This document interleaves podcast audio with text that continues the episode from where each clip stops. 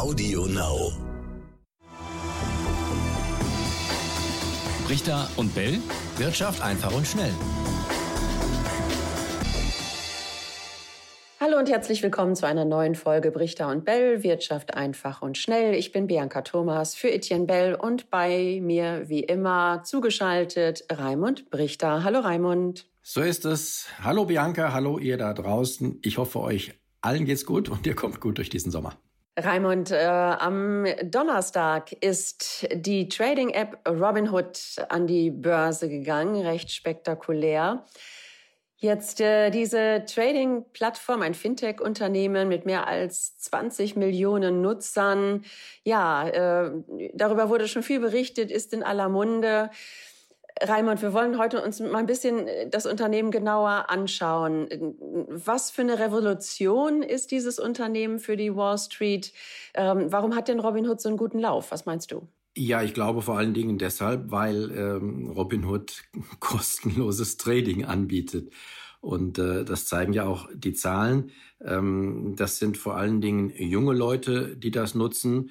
Und äh, ich glaube, die Hälfte davon, äh, die war vorher noch nie an der Börse investiert. Also die sind erst durch Robinhood oder in äh, Deutschland gibt es ja auch äh, ähnliche Angebote außer Robinhood, Trade Republic zum Beispiel. Die sind erst durch diese Angebote ans äh, Börsengeschehen herangeführt worden. Das ist ja zunächst einmal positiv zu bewerten, dass das Interesse äh, an der Börse auch gerade bei jungen Leuten steigt. Genau, das ähm, gibt einfach jungen Leuten eine, eine neue Plattform im wahrsten Sinne äh, um zu handeln. Äh, Robin Hood sagt aber, ähm, ja, sie wollen auch unbürokratisch sein und eben ohne Gebühren, wie du es schon gesagt hast, äh, diesen Handel anbieten. Aber irgendwie muss ja Robin Hood auch Geld verdienen. Was meinst du, wie schafft diese Trading-Plattform das? Das ist natürlich eine ganz interessante Frage und auch die zentrale in diesem Zusammenhang. Ähm, Bisher hat Robinhood im vergangenen Jahr, glaube ich, waren es sieben Millionen Dollar Gewinn gemacht. Das ist ja fast nichts, äh, zumindest nichts äh, für diese Größenordnungen. Äh, jetzt allerdings in diesem Jahr machen sie wieder hohe Verluste von mehr als einer Milliarde ähm, im ersten Quartal zum Beispiel. Aber äh, langfristig, mittelfristig, langfristig sollen natürlich Gewinne her. Man will Geld verdienen. Das ist natürlich keine Wohltätigkeitsveranstaltung, was man ja bei dem Namen Robin Hood vielleicht erstmal meinen könnte. Der Verfechter für die, für die Benachteiligten. Äh, da hat man auch bewusst wahrscheinlich diesen Namen gewählt. Aber der führt ein bisschen in die Irre. Denn tatsächlich will Robin Hood auf lange Frist Geld verdienen.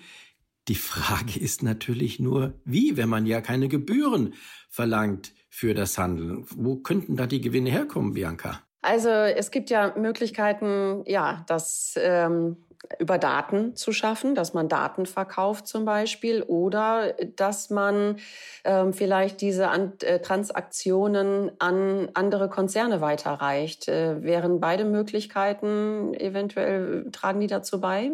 Ja, sollten wir mal im Einzelfeld durchgehen. Wir hatten äh, genau einen, einen Professor in, der, äh, in unseren Sendungen letzte Woche, der genau das, das, den Verkauf von Daten in den Vordergrund gestellt hat.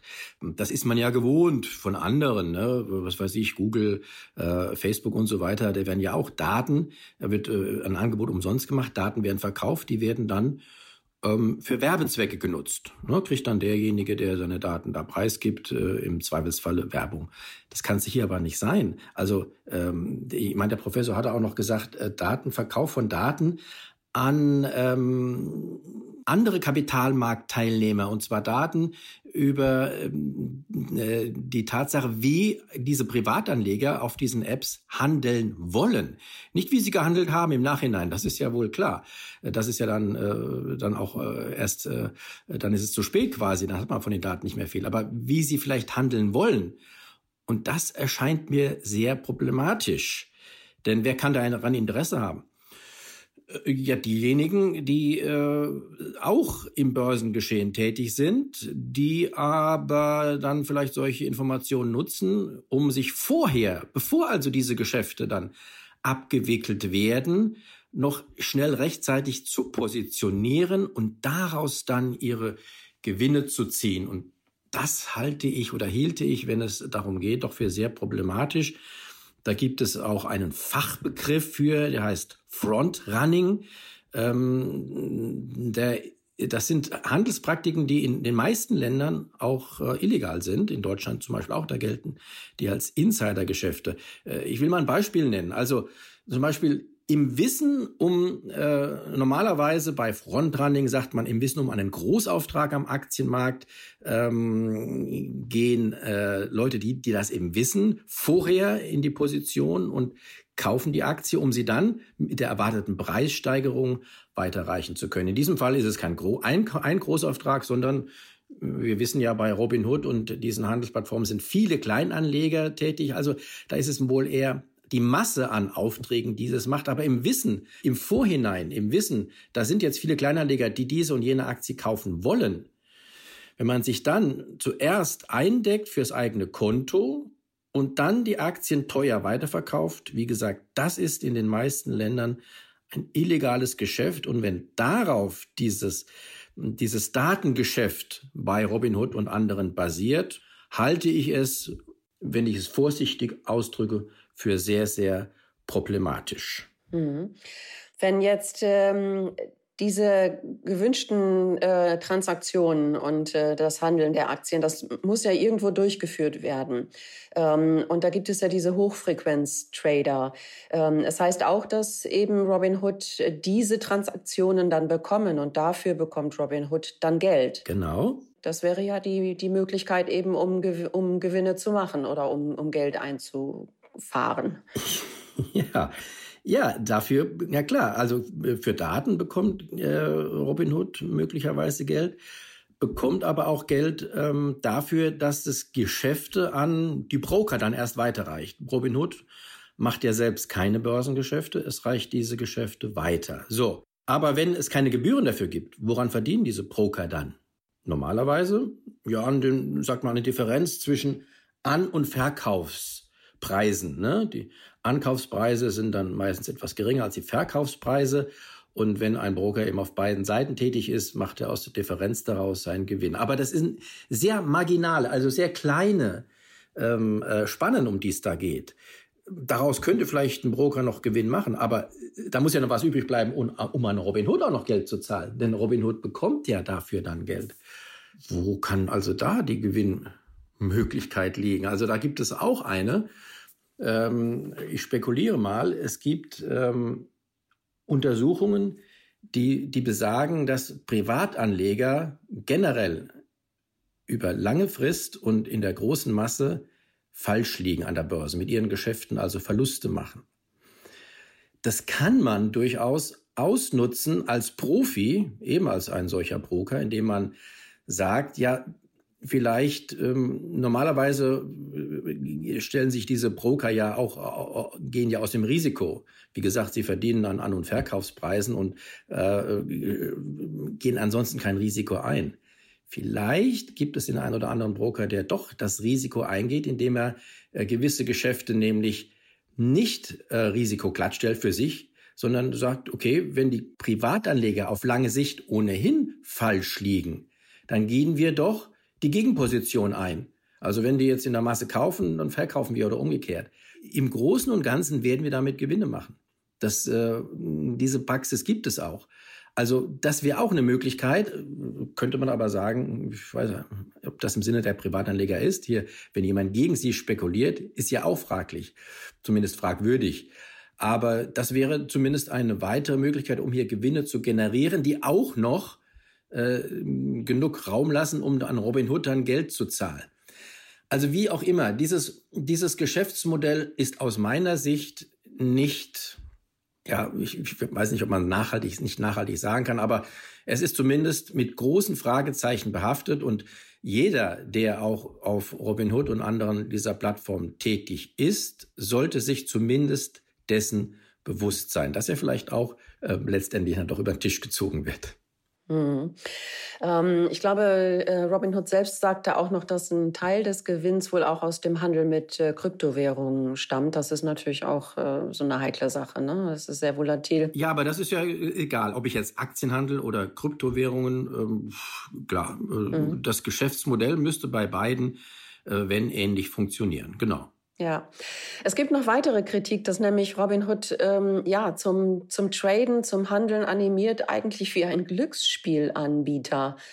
Da ist das jetzt eine Zockerbude, könnte man sagen. Ähm Robinhood bietet natürlich und äh, andere wie Trade Republic bieten auch äh, kostenlos zum Beispiel ETF-Sparpläne an und solche Sachen. Klar, da ist es jetzt äh, nicht äh, zum, das verleitet nicht zum Spielen. Ähm, dafür brauche ich aber auch, äh, wenn ich es mal platt sage, keine Trading-App, andere herkömmliche Discount-Broker bieten da auch schon oder haben bisher auch schon sehr günstige Angebote gemacht, auch teilweise kostenfrei. Äh, natürlich hat sich dieser Druck auf die Kosten nochmal verstärkt dadurch. Das ist das Positive. Also, aber wie gesagt, um, um Sparpläne zu machen, brauche ich eigentlich keine Trading-App, in die ich äh, mehrmals am Tag reingehe und gucke, wie da die Kurse laufen. Mhm. Tatsächlich animiert äh, das den einen oder anderen durchaus zum Spielen. Es gibt ja auch schon den Fachbegriff der Gamifizierung des Börsengeschehens, also des, der Verspielerung, oder ich weiß nicht, wie man es auf Deutsch sagen sollte. Also hier, hier, werden, hier werden Spielelemente in, in, äh, ins Börsengeschehen gebracht, die durchaus möglicherweise auch schon immer da waren, auch von Profis. Da wird ja auch oft vom Spielcasino geredet, von der Börse. Aber hier werden auch kleine Anleger dazu verleitet, durchaus zu spielen. Ähm, das äh, ist eigentlich nicht von der Hand zu weisen. Auch das ist ja an sich noch nicht verwerflich. Man kann ja spielen. Und ob man jetzt sein Geld mit ähm, Pferdewetten oder Sportwetten verzockt oder an der Börse oder auch gewinnt, natürlich kann man auch gewinnen damit, äh, das ist ja dann jedem selbst überlassen. Aber auch dieses Phänomen sollte man zumindest im Auge behalten. Mhm. Ganz kurz noch, Raimund, dazu. Es gab ja auch Kritik wegen des äh, Aktienchaos bei GameStop zum Beispiel. Äh, Kleinanleger eben über Robinhood haben massiv gekauft, die Aktien in die Höhe getrieben und damit Hedgefonds in die Knie gezwungen. Denn die hatten auf fallende Kurse gewettet und haben ziemlich hohe Verluste gemacht. Äh, so ähnlich ist es auch gelaufen bei AMC oder auch bei windeln.de. Genau. Wie sieht's denn bei diesen Unternehmen jetzt im Nachhinein aus? Ja, bei den Unternehmen, die sind natürlich davon unbeeinflusst, die machen ihr Geschäft weiter, mehr schlecht als recht, wie auch immer.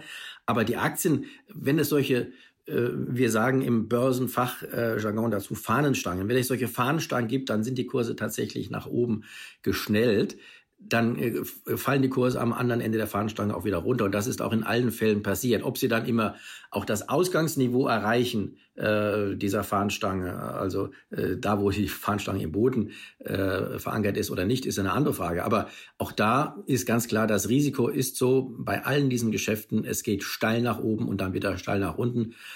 Auch das ist eher eben Spielerei.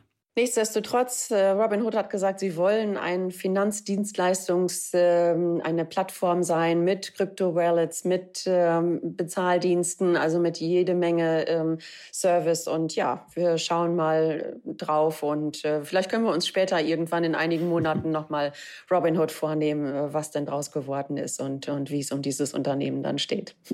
Ja, schauen wir mal. Äh, der Börsenwert ist ja jetzt schon größer als der der Deutschen Bank. Schauen wir mal, wie das weitergeht.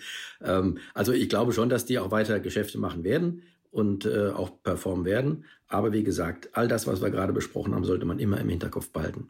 Das ist sehr gut. Vielen Dank, Raimund, für all deine Tipps und für die Einblicke, die du uns gegeben hast. Ich hoffe, es war für alle da draußen sehr interessant. Und äh, ja, wir hören uns dann einfach beim nächsten Mal wieder. Tschüss. Nächste Woche macht's gut bis dahin. Ciao, ciao und schreibt uns alles, was euch auf dem Herzen liegt unter brichter und bell.ntv.de. Bis dahin. Brichter und Bell. Wirtschaft einfach und schnell.